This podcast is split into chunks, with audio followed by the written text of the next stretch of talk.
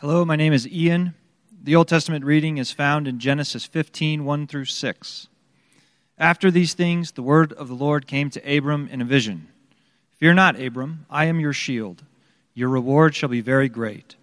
But Abram said, O Lord God, what will you give me? For I continue childless, and the heir of my house is Eliezer of Damascus.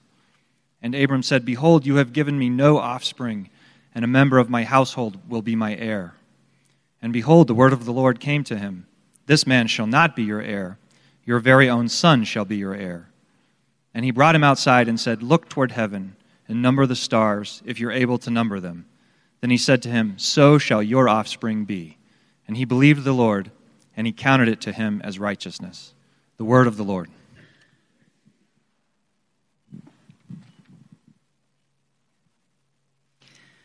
Hi, my name is Linda. The New Testament reading is found in Romans 4 1 to 3.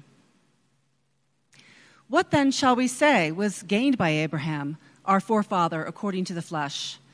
For if Abraham was justified by works, he has something to boast about, but not before God. For what does the scripture say? Abraham believed God, and it was counted to him as righteousness. The word of the Lord.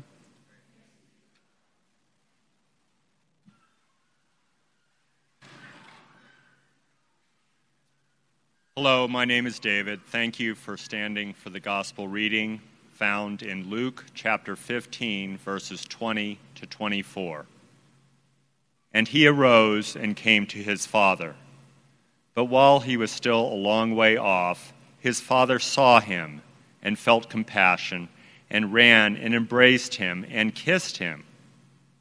The son said to him, Father, I have sinned against heaven and before you. I am no longer worthy to be called your son. But the father said to his servants, Bring quickly the best robe, and put it on him, and put a ring on his hand, and shoes on his feet, and bring the fattened calf, and kill it, and let us eat and celebrate. For this my son was dead, and he is alive again.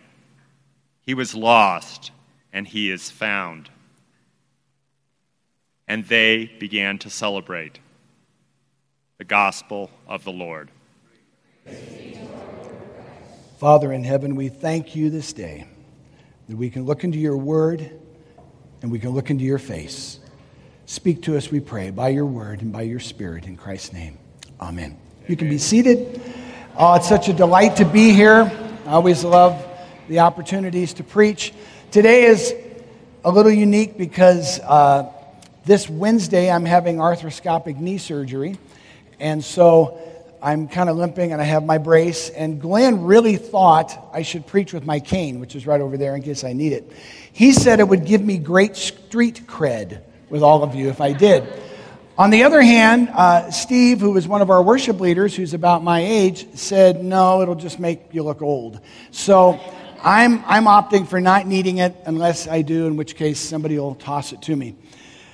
We are continuing in our series in Genesis that Glenn was in last week. He was in Genesis 14. And today we're going to look at Genesis chapter 15. The Old Testament reading was a portion of our text that we'll look at. This is a pivotal chapter in theological history. You saw the New Testament reading where Paul, in the beginning of the Gospel of Rome, or the Epistle to the Romans, he references this, this particular passage in Genesis 15. And it is from this passage that Paul begins what will become his eloquent discourse on justification by faith. It is this very chapter in Genesis that was part of the, the tsunami that became the Protestant Reformation. When Martin Luther, a, a young monk from uh, Eastern Germany, saw this passage in Scripture and in contrast to the medieval Catholicism that was bound into a works rather than a grace theology, Luther began to understand that we are saved and justified by faith alone. So it's a powerful and profound theological chapter. However, today, I don't want to spend the bulk of my time on the theology, and don't get me wrong. I am one of those theology nerds, and I love theology. But I think there is a pastoral purpose also in this portion of Scripture that I want to take a few moments and look at. And I want to start with a, a true story. Some of you know that uh, I participate in a weekly newspaper column in the Colorado Springs Independent. Others of you are saying, Isn't that that crazy liberal weekly newspaper? I've been afraid to touch it. You know, I actually had somebody, when we were uh, serving communion and praying, someone came up for prayer and said, Are you the same Stephen Todd that writes in the Independent? I said, I am. And she said, I've always wanted to read one of them, but I'm afraid to actually touch the paper. and I said, It won't burn you. It is free. You can take it. Having said that, this week our column is not in there. It's the first time this year that it hasn't been. But uh, I share it with several other uh, Christian leaders. Jim Daly from Focus on the Family and myself and another friend, Eric Sanders, are the three people who would represent biblical Christianity. And the others are a pagan, a uh, Unitarian minister, a agnostic religion professor, and a Buddhist religion professor. Uh, so it kind of rounds it out a little bit, and we all have fun. Well, about a year ago, that same group began to, to tape a weekly radio show. Colorado Public Radio and Rocky Mountain PBS was extremely generous in giving us a forum, and it's on, if you're ever interested, it's on Wednesdays, I think at 1 o'clock on KCMJ, uh, or you can go to their website, kcmj.org, and on demand you can actually listen to it. It's a one hour show called In Good Faith Conversation at the Crossroads of Religion. And there we have an opportunity to expand and to push back. And I will say this we're friends, and we're trying to demonstrate how we can, in a very civil and gracious way, express our differences and yet still communicate in, in a caring and, and kind way. It's not live in that we do tape it ahead of time, but because we don't have any post production budget, it is taped live. Does that make sense? So we tape it with the commercial breaks and everything. And so what you say is what's going to be on the radio. And so I don't know if it, if it aired last week or it's going to air soon, but from some time ago, one of the questions that was posed to us was, What do you think about miracles? And so, of course, we had a lively discussion, and we were talking about healing. And not to anybody's surprise, my pagan friend believes that she has seen lots of miracles, you know, and, and my progressive liberal somewhat Christian slash agnostic friend was questioning whether there were any miracles. And, you know, and we're going back and forth with this. And one friend who I've known for many years here in town, uh, she's been a, a civic leader for many years. She is the minister of a Unitarian church. She is a self um, identified lesbian, and she used to minister within a, a gay and lesbian church organization. And she said, I stopped being a Christian because I saw God not filling his promises or fulfilling his promises. And this is on the radio. And so she began to talk. And, and I understand some of you are thinking all the theological reasons you would give her. Well, just hold on to those, okay? Uh, as I'm listening, this is what she said. She said she was involved in one of these churches in, in um, another part of the country back in the 90s when scores and scores of young gay men were first contracting and dying of AIDS. And she felt that God had given her a promise that if they would pray for these young men, they would get healed. And she said, week after week after week, we prayed for dozens and dozens and dozens of these young men, and none of them were healed, and I did all of their funerals. And that's when I stopped being a Christian. Now, that was not the time and place for me to push back theologically. I just listened. And I told her that I was very sorry that that had been her experience. And I have enough of a friendship with her. I know we can continue this, and we have continued this conversation, not on the air. Uh, it's always a little awkward when it's live on the air. But that reminded me of another incident, another friend. Uh, somebody I grew up with in the Jesus movement back in California, and he and I were just on fire for God and on fire with the love of Jesus. We all got married young back then. It's because we all thought that the Lord was going to return and the rapture was going to happen so quickly. We wanted to experience marriage, and so we called it the rapture rush. And we all got married, you know, 20 years old, 21. We were, I mean, seriously, we were kids. And they got married a year or so before us, and, you know, we all started having kids. And one of their children early on started exhibiting some kinds of social and developmental uh, disabilities and issues. And fast forward quite a few years, he then came to a point where he simply has stopped being a Christian. And when asked why, he simply says, I believed that God had given me the promise that he would heal my son, and he has not healed my son, and therefore I don't believe in that God. And I suspect that each of you knows someone, and some of you are sitting here today feeling a bit that same way. You really thought God had promised something, and you, you clung to it, and you haven't seen it come to pass. Maybe it's having a child, maybe it's a child being healed. Maybe it's a loved one being healed from a disease. Maybe it's a job opportunity. Maybe it's a relationship. Maybe it's a marriage. I don't know what those things are, but I want to say not only do I understand, and not only do the people, your brothers and sisters around you understand, I want to take a moment and go back and look at this pivotal chapter in biblical history and to see how much God even understands that. You see, Abram and Sarah were called out by God, and in Genesis 12, where Pastor Glenn was a few weeks ago, God promises that even though they are old, even though it seems like they are past childbearing age and they are barren, they have no child, which it, was such a stigma in that time and in that place, God said, You're going to have many, many children and grandchildren and descendants. Well, here we are in chapter 15, and nothing's happened. Okay? You see, the promise of Yahweh, of God, stood over against the reality of their barrenness. And as one author put it, it's part of the destiny of our common faith that those who believe the promise and hope against barrenness, nevertheless, must often still live with that barrenness.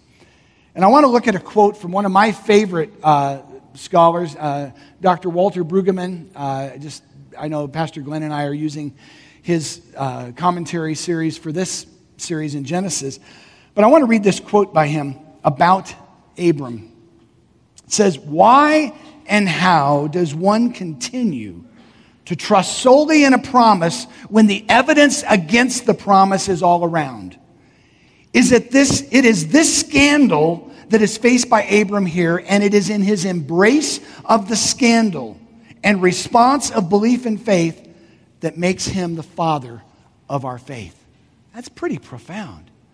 You see, Abram was able to look squarely, as it were, in the eyes of Yahweh and say, This hasn't happened yet. Nevertheless, I believe. Let's go back to that passage that was read in our um, Old Testament reading, Genesis 15. And I want to just point a few things out that you may not see right away. In verse 1 After these things, the word of the Lord came to Abram in a vision. This is not a narrative of an actual event in chapter 15, though we often think of it that way. This, it says in the beginning of the chapter, was a vision. Okay? It was a, a picture that God inspired, and Abram sees this whole narrative play out in this vision. Okay? And he says, Fear not, Abram, I am your shield, your reward shall be very great. And this is now the first time since we've met Abram. He'll be, his name will be changed to Abraham in a couple chapters from here. This is the first time he talks back to God. You see, in all the other experiences, he obeys silently. He doesn't actually speak to God. So here we have Abram's first time to actually speak to this God who has revealed himself to Abram. And God says, Great is going to be your reward. You're going to have kids. It's going to be wonderful. And look what Abram says. Abram says, verse 2 O Lord God, what will you give me? For I continue childless. And the heir of my house is Eliezer of Damascus. In other words, a distant relative. And Abram said, so this is his second comment to God Behold, you have given me no offspring, and a member of my household will be my heir. Now, it seems like what Abram is saying essentially here is hey, you promised all this, but none of it's happening. I was counting on it, and it's not happening. Two times he repeats himself as if to say, Yeah, I've heard it, but I don't see anything changing in my life. Have you ever known that frustration, that disappointment? I was actually amazed a little bit after the first service the number of people that approached me, and it's not uncommon when you when you preach, people will come and say nice things. That's kind of the code of how to get out of church, you know, is tell the pastor he did okay, you know. But I had a number of people come up to me and tell me their stories of disappointment with God and how it was it was right where they were at. And I thought, gosh, if Abram, the father of our faith, do you realize there are three great monotheistic religions in the world that all look to Abraham as the father of their faith. Of course, Judaism and Christianity, but Islam also looks to Abraham as the father of the faith. So here, the father of the faith, his opening words to God are Hey, you want to explain this to me? You want to tell me why what I thought you said you were going to do, you haven't done? Uh, last time I checked, it's still not happening. Now, here's a spoiler alert it's still going to take to chapter 21 before Isaac is even born. So he's still got some time where he's going to continue on and not see anything happen. And yet, God reiterates the promise again in verses 4 and 5. And God says, you know, no, uh, th- that man won't be your heir. Your very own son will be your heir. And then God takes him outside. Look at the stars and number them if you can. Uh, he said, so. Of course, I grew up in Southern California with all the smog and all the light noise. Growing up as a kid, I always thought that meant Abraham would have about four kids because that's all the stars I could see. Uh, moving to Colorado, I realized, especially you get out in the mountains and you're camping, there's a lot more stars. Okay? And it says in verse 6, this is so remarkable and he believed the Lord, and the Lord counted it to him as righteousness. Righteousness means a holy and pure standing before God. All Abram did was exhale and say, Okay, God, I'm in. And it was counted to him as righteousness. Now, think about that. It wasn't works, it wasn't sacrifice, it wasn't anything else. It was just Abram's acquiescence to God's faithfulness, and it was counted to him as righteousness. Now, the rest of the chapter is an unusual one, and we aren't going to show it on the slides, but if you have your Bible uh, in digital or, or, linear form and can turn to Genesis 15, we're just going to quickly glance through the, the rest of this vision is rather detailed description of how Abram is going to take sacrificial animals and he's going to cut them in half and, and arrange them so there's a path in the middle. And it's a strange custom, it would seem. It says he takes a um, heifer that's three years old, a female goat, a ram, a turtle dove, a young pigeon. Why do you want to sacrifice a pigeon? Uh, you know. On the other hand, we have a few black squirrels in our backyard. I wouldn't mind sacrificing right now. They're really not nice. Have you noticed that? The gray squirrels are okay. The black ones are mean, you know? Anyway, so he, what, what is it with cutting the animals? I mean, you know, killing them and then cutting them in half. And then, and he even paints a, a very um, colorful picture. It says that Abram is then scaring away all the birds of prey as they try to land on the dead animal carcasses. So you see this dust and the sun beating down. It's late in the day, and he's, he's cutting these animal pieces up, and then the you know, crows are coming in, and he's, you know, scattering the crows, and all this is going on. Well, in ancient times, a covenant or a contract, when it was made, often they would actually kill an animal and then that was to say, whichever one of us breaks this covenant, may what happened to that animal happen to him. Aren't you glad now all that happens is you go to small claims court, you know?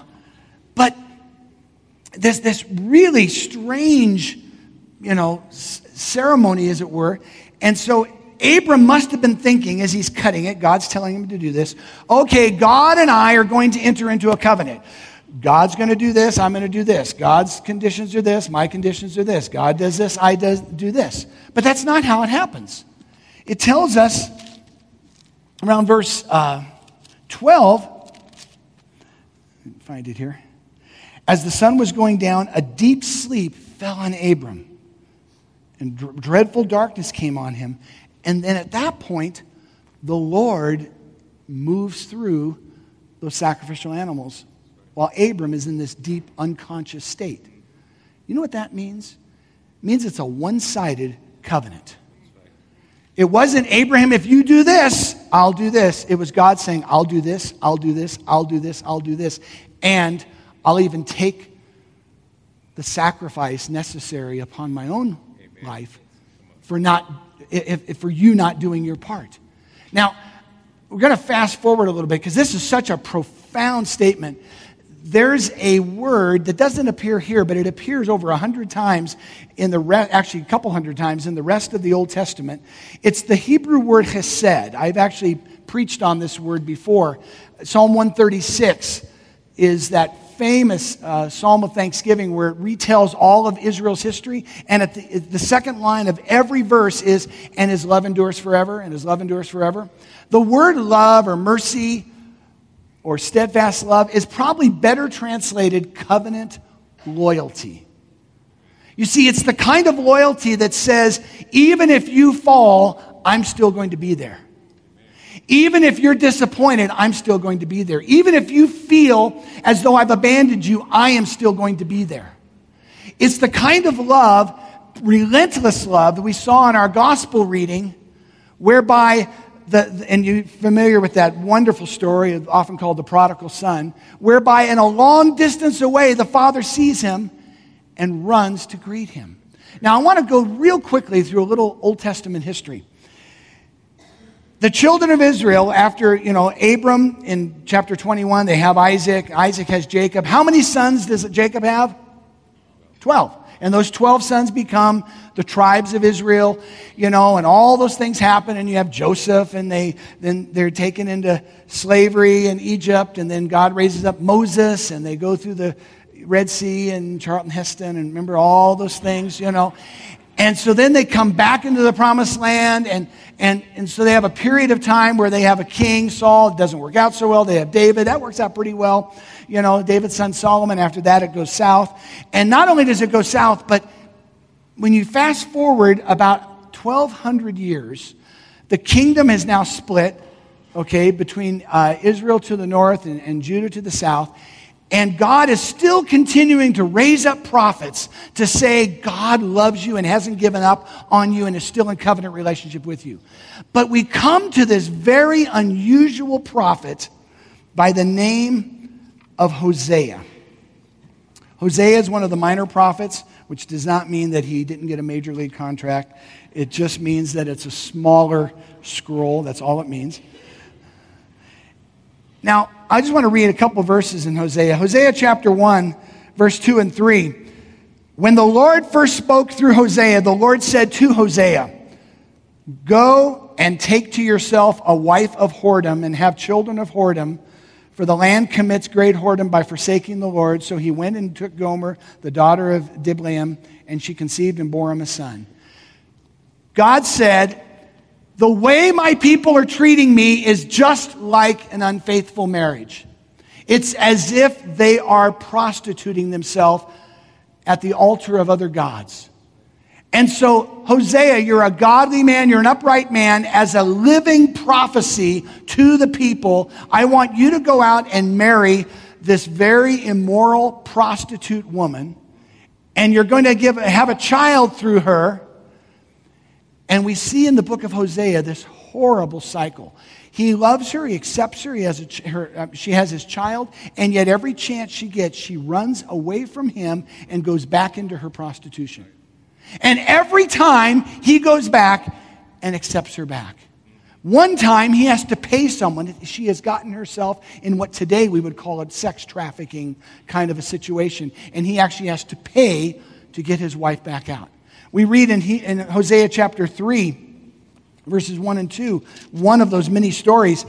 And the Lord said to me, Go again, love a woman who is loved by another man. He's talking about his wife and is an adulteress, even as the Lord loves the children of Israel, though they turn to other gods and love cakes of raisins. And of course, I went, What's with the raisins? So I did a little searching quickly and found that raisin cakes were in the ancient world considered a aphrodisiac that was even used in pagan religious ceremonies. And so God is telling Hosea, she did it again. You go you pay the money, you do what you have to do, you bring her back. Because that's what God was doing to Israel time and time again. And Gomer, the, the, the broken, shame filled, and yet rebellious prostitute wife, finding herself once again in that horrible situation, and he comes and he pays the money and he accepts her back. All she has to do is accept his rescue, and it was counted to her as righteousness.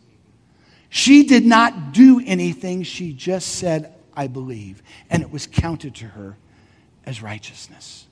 We fast forward to Jeremiah chapter 31, where he's prophesying really of, of Jesus. And he says, Behold, the days are coming, declares the Lord, when I will make a new covenant with the house of Israel and the house of Judah not like the covenant that I made with their fathers on the day when I took them by the hand to bring them out of the land of Egypt. My covenant that they broke, though I was their husband, declares the Lord. You see, he's making a new covenant. His covenant loyalty is, is pursuing them. And so, Abram starts this encounter with God saying, You promised, and it hasn't happened. And God says, I'm going to do it. But it hasn't happened. And then God says, I will do it. And Abram says, Okay, I'm in. And God says, That's counted as righteousness. The people of Israel in this horrible situation simply accept God's rescue, and it's counted to them as righteousness. And now, in these words we hear in Jeremiah, we think of the words of Jesus in the new covenant.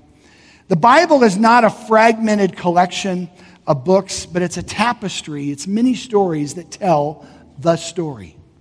And so we read again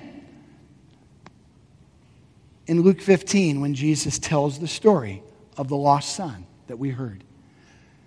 And you remember that, that wonderful story where the, the young man, you know, he, he's incredulous, he's immature, he's narcissistic, and he goes to his father, who's not even dead, and says, I want my share of the inheritance. And the father gives it to him, and he squanders it. And then he's in the pig, pig pen, and he's starving, and he says, Maybe my, my dad's servants have it better than me. Maybe I can go get hired on by his, his crew. And so he gets up, and it says that as he's walking, he's rehearsing the apology or the confession. You ever done that? Where you kind of rehearse what you're going to say? And he's rehearsing as he's talking. And that wonderful passage we heard read said, While he was a yet long ways off, the father saw him and ran to greet him. And so he immediately starts the rehearsed um, confession.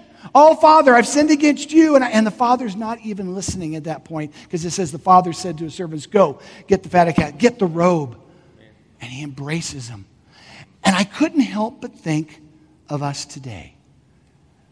I couldn't help but think every Sunday when we pray that prayer of confession.